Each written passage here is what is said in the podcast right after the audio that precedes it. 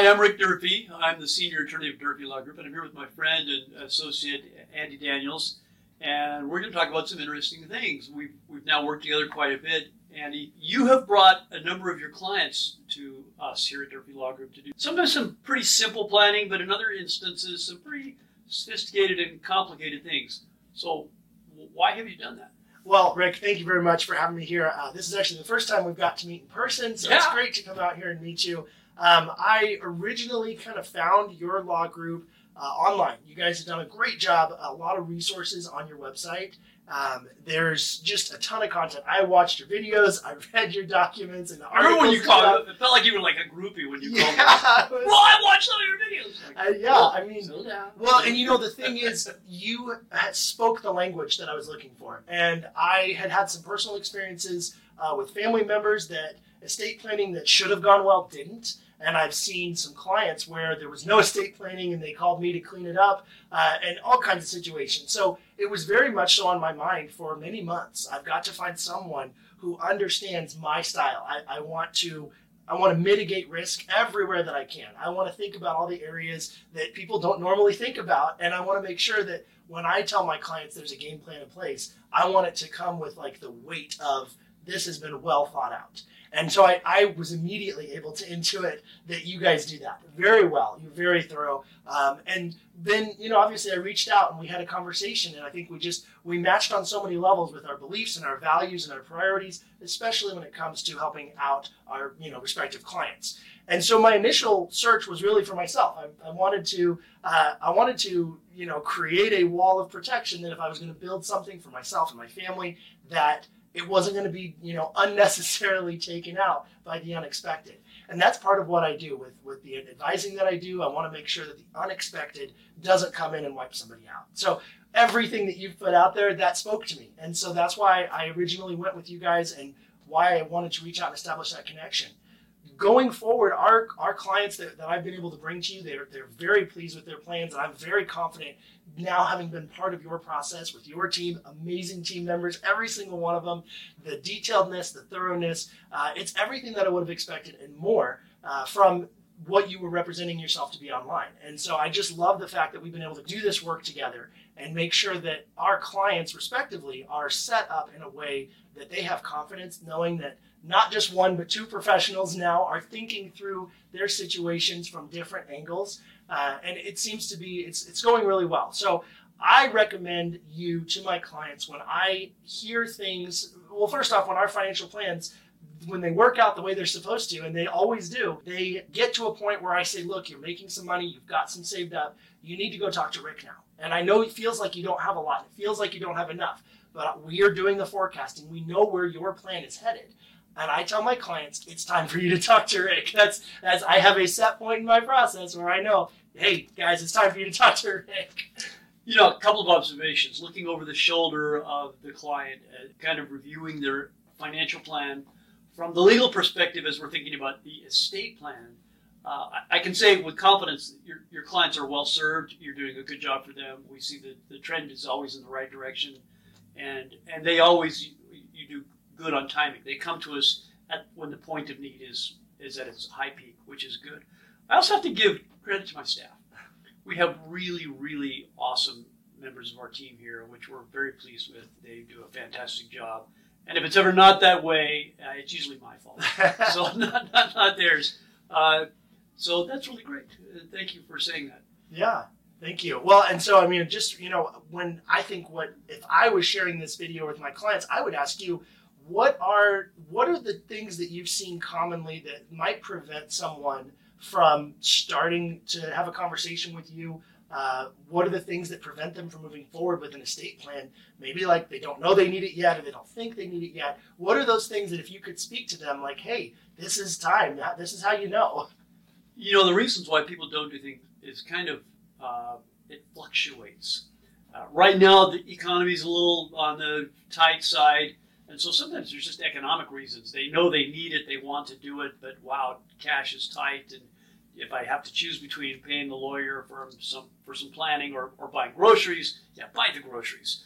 Uh, so there so there is a little bit of uh, the economics into it. Sometimes pricing is an issue. Oh, I'm afraid it's going to cost me a lot of money.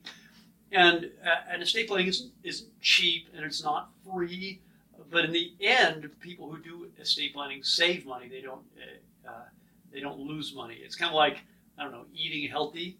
Uh, wait, if I eat healthy foods, uh, that's going to cost more money because those are more expensive. Well, yeah, but you're going to be healthier and you'll live longer and you'll live better. So that is an expense that might be worth it. A similar kind of thing happens with uh, planning. The other thing is that I see a lot is people don't know that they need it or they don't know what they can do.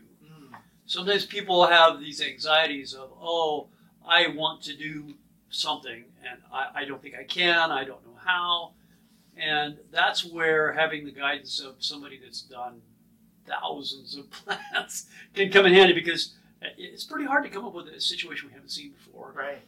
And when people say, well, I, I have this unique situation in my family, there's this relationship, or there's this funky asset, or there's some quirky business arrangement, how can we address that? Well, we can.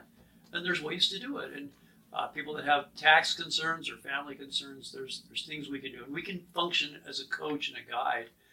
Uh, another thing I see huge, that's a huge issue, uh, that uh, people don't want to uh, do estate planning because they feel like it's acknowledging their mortality. Mm.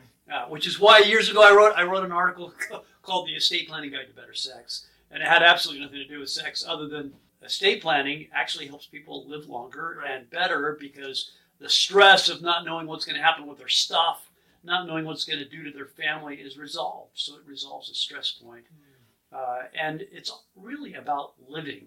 And in, in our firm, as an example, we have a 500 year plan. Now, I talk about a thousand year plan, and when I said 500 year plan, my daughter, one of my daughters says, Hey, Dad, I thought it was a thousand years. I said, Yeah, I'm going to plan the first 500. You get to plan the second 500. But, but there's a reason why we do that. We're helping families uh, disrupt the wealth destruction cycle where wealth is inherited, the wealth is destroyed, and in the process of ruining the wealth, it ruins the people Mm. and then they start over, do it again. And it goes round and round and round from you know three or four generation cycle. We want to disrupt that. We want to not allow the wealth to mess the people up, and we don't want the people to ruin the wealth. So the effect of that means uh, the people that do this kind of uh, long-term planning, uh, their families are going to need legal services for a long time. So uh, we've kind of engineered our firm with the same kind of planning. Well, they're going to need what we do, so we better have people in charge. And I would like for families to operate kind of on the same basis that we run the firm in this respect. We bring in young young people, young professionals, uh, paraprofessionals, and, and attorneys, and we put them in positions of responsibility. We, we put our trust in them. We give them training and resources and tools, and give them the opportunity to acquire experience. Well, I, something I see in a lot of families, especially when they're ruled by a very strong parent, whether it's the father or the mother or both parents, it doesn't matter. Sometimes that strong parent has the attitude, well, you can't do it as good as me, so shut up and get out of my way and I'll just do this. And then the children become adults and even get hit retirement age and they've never made a significant financial decision in their life. Right. And that's bad. Hmm. It, it has a negative consequence. So, Daddy Warbucks, you're in charge. We know it, but you know you got to cut loose a little bit here and give the next generation some some significant responsibilities, Right. and, and let even let them make some mistakes. Right. Some of the best things we can do is make some dumb financial moves when we're young enough that it's that it's only a little And there's time to fix it. And time to fix it. Yeah, but I, I reminded of.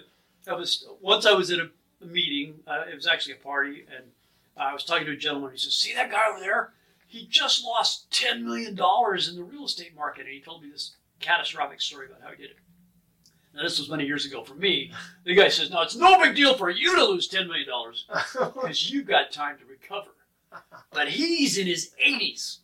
His time to recover is gone. yeah. So you know, make some of those mistakes young. Uh, another thing, people think, well, I'm I'm not retiring. When do you do your estate plan? When you're going to retire? And the answer is no.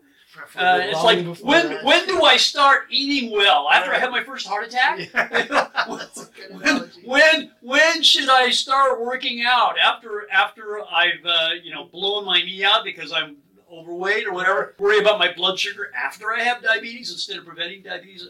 I, I'm sorry for the medical examples, but uh, you know, early prevention or early intervention in our finances and our legal structures can save a lot of grief and save a lot of money down the road. Is there a point that you would think, like, is there a too young age for, you know, is 30 years old too young?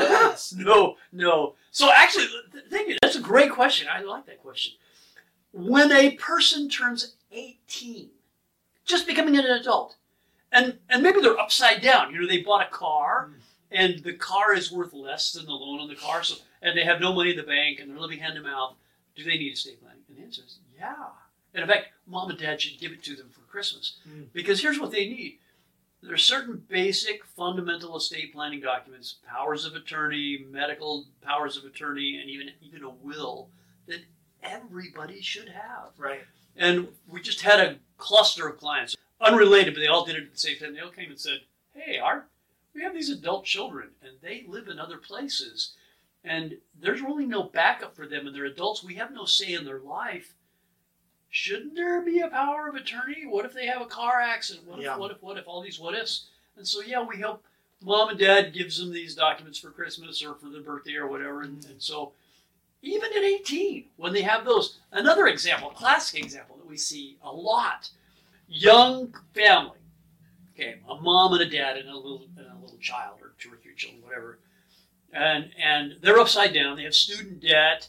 Uh, they have a mortgage on their house, and the real estate market's turned against them, and they're upside down in the house. Uh, but they're trying to be proactive and positive, and the breadwinner in the family, whether it's the mom or dad, doesn't matter, buys a life insurance policy. Mhm. Now, let's think about it. They, they, they were concerned enough about what if the breadwinner dies that they, they bought insurance to Right. protect their That's family. legitimately good Right. decision. Yeah, it's a, uh, uh, a grown up thing that people that are taking uh, their family responsibility seriously would, would think of doing, would, would do. Well, what if that happens? What if it actually occurs? There's going to be money. And, And- potentially lots of Uh, yeah, potentially a large amount of money. Yeah. And potentially, if mommy and daddy both go at the same time because they were at the same car Mhm. that had the horrific thing happen, first of all, it's not going to be pretty. That's going to be an ugly, ugly, horrible situation. Right. Uh, and a couple of things. Uh, the insurance companies will not cut a check to a minor child. Mm. They won't do it. Right. So, so that means we're going to court. We're spending an enormous sum of money. But who's going to court? If, if Yeah. mom and dad are gone, then Yeah. who goes to court? Yeah, who goes to court? The family does. And by the way, when when young families die, when parents of young children die, it's never expected. Mhm. It's always catastrophic. Yeah. And the relatives will have a strong emotional attachment to those children, and they think, I am uniquely and divinely appointed to raise that child. And it's amazing how the number of people who have that, that kind of, uh, I don't know, divine intervention in their lives goes up Right. when there's money on the table. yeah. Oh, yes, oh, I get the children and I get their money, right? Right. Yeah. Yeah, so so having a simple estate plan designates well, who's going to get the minor children. It can also have appropriate things, a, a, a trust, for example, to own the life insurance and own the life insurance proceeds, so that if the catastrophic event does occur, there's a mechanism to manage those resources, so we don't have to go to court, we don't have to get a judge's permission. And let me add, by the way, when people don't do that, and there is a conservatorship or a guardianship for the children, when they turn age 18, this is what happens. That 18 year old child has a conversation with the judge, and it goes something like this The judge says, So you're 18? Yeah. You want the money? Yeah. And the judge says, well, Okay, it's yours. And they get it. Hmm. And the length of time that money lasts is measured in weeks. oh no. Even months Right. is an overstatement. Yeah. Yeah, and there's always exceptions to that rule, but what we've seen is more times than I can count. They, those kids get that money, and they buy a big truck, and they uh, go live for a while uh, with their friends, traveling around doing crazy stuff. And As 18 year olds are want to do. yeah, and what? Wait, what? 18 year old took what? Free money? Right. What? Yes. I didn't have to work, earn this? Yeah. Uh, just saying psychologically, by the way, spending money you didn't earn is is a poor vocation. it, it does uh, great damage to us psychologically and Right. spiritually Yes. and physically for that matter. So having a plan in place mitigates that. Absolutely. You know, it's and, and like this is this is reminiscent of our very first conversation. We just like hit home on so many great points that you know if you're watching this video, you know if you don't have your plan, get a hold of us. You know, there's going to be contact information on whatever platform you're on. It'll, it'll be on it. You can find us. We both have websites, but really consider consider taking the steps necessary because I think what I found is when you give yourself that structural floor, um, you really give yourself a foundation that you can build on. So even if you are in those situations where it's like, okay, we're upside down in our house, we got into a car that we shouldn't have gotten into, let's give you a floor and you can build on that floor going forward. But all it takes is one accident, one wrong phone call, one lawsuit, one thing that has nothing to do with you, and the cost to defend it could wipe you out. Um, Yeah. So another thing I want to mention here, because with you here, the clients, the people that we see that are best served, have advisors that know each other and can talk to each other and that can collaborate as a team. Uh, obviously, for the client's best interest, but uh, each of them, from their respective professions and skill sets, are going to see different things. Yeah. You see things as a financial advisor. I don't see. We see things from the legal end that you don't see. And when both of those perspectives, and if you can throw in the accounting and the tax perspective as well, all of those perspectives together uh, best serve the client. And then there's that uh, advisory group to fall back on. Uh, one of the reasons people don't proceed is because their advisors are disconnected. Yeah. When the lawyer and the CPA and the financial advisor don't know each other, they've never talked to each other, they've never uh, had a phone call or shared an email or looked at each other's documents, one of them, even inadvertently, will be doing something that is not good for the client. Right, right. Well, that's why we always say, you'll hear it on every video, everything that I say, there's no adversarial relationships. If somebody comes to me or comes to you and they, they want extra opinions, they want to bring their advisor, their CPA, their attorney, we all work for the client. And so as professionals, we should be able to work with anybody and, and for the benefit of that client. And I think there would be a lot of people better served. You don't have to be a multimillionaire. If you're a hundred thousandaire and you think you don't need a team yet, check your thinking because a team could really serve you into those higher levels of income and wealth. So, so I don't know. Are you are you old enough that you remember Gilligan's Island? Yes. Okay, so remember I, when- I wasn't around for the originals. I was around for the reruns. Oh, okay, okay. Well, remember when when being a millionaire meant you could live in luxury? Yes. And, Yeah. you, and you didn't have to have a job. Yeah. Today, being a millionaire, what does that mean? Well, it means wait, I have a house with some equity, Mm-hmm. and I have a retirement account, and have a little bit of life insurance and a car. And there's a 90% chance it'll last until I die. Yeah, and if I and if I lose my job, if I have a medical event, it's all gone in ninety Right, days. right. Uh, so uh, being a millionaire used to be a big deal. Uh, it, it's not. It's not what it used to be. yeah, that is very and just true. thinking about that, in fact, when I watched Gilligan's Island as a kid, I lived in, in my parents' house. I recently tracked this. The house that I lived in in the 60s, let me just say that I don't want to give too much away about my age, but the house I lived in in the 60s is now, the, the price of that house is 20 times Oh my gosh. what it was in the 60s. Yeah. 20 times. So, one, if, if the same thing is true with money, and maybe this is a bad metaphor, but if, if that house, if the price of that house went up 20 times, a million dollars in the 60s would be the equivalent of $20 million today. Yeah.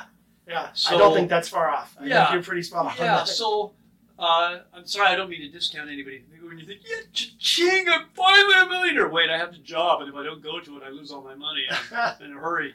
Uh, but yeah, people need to do stuff. They need to take care of their families. and we can bring that kind of close that loop. I think really we can talk about the money. We can talk about you know having a legal impenetrable fortress. We can talk about being armed to the hilt with life insurance and the proper financial instruments.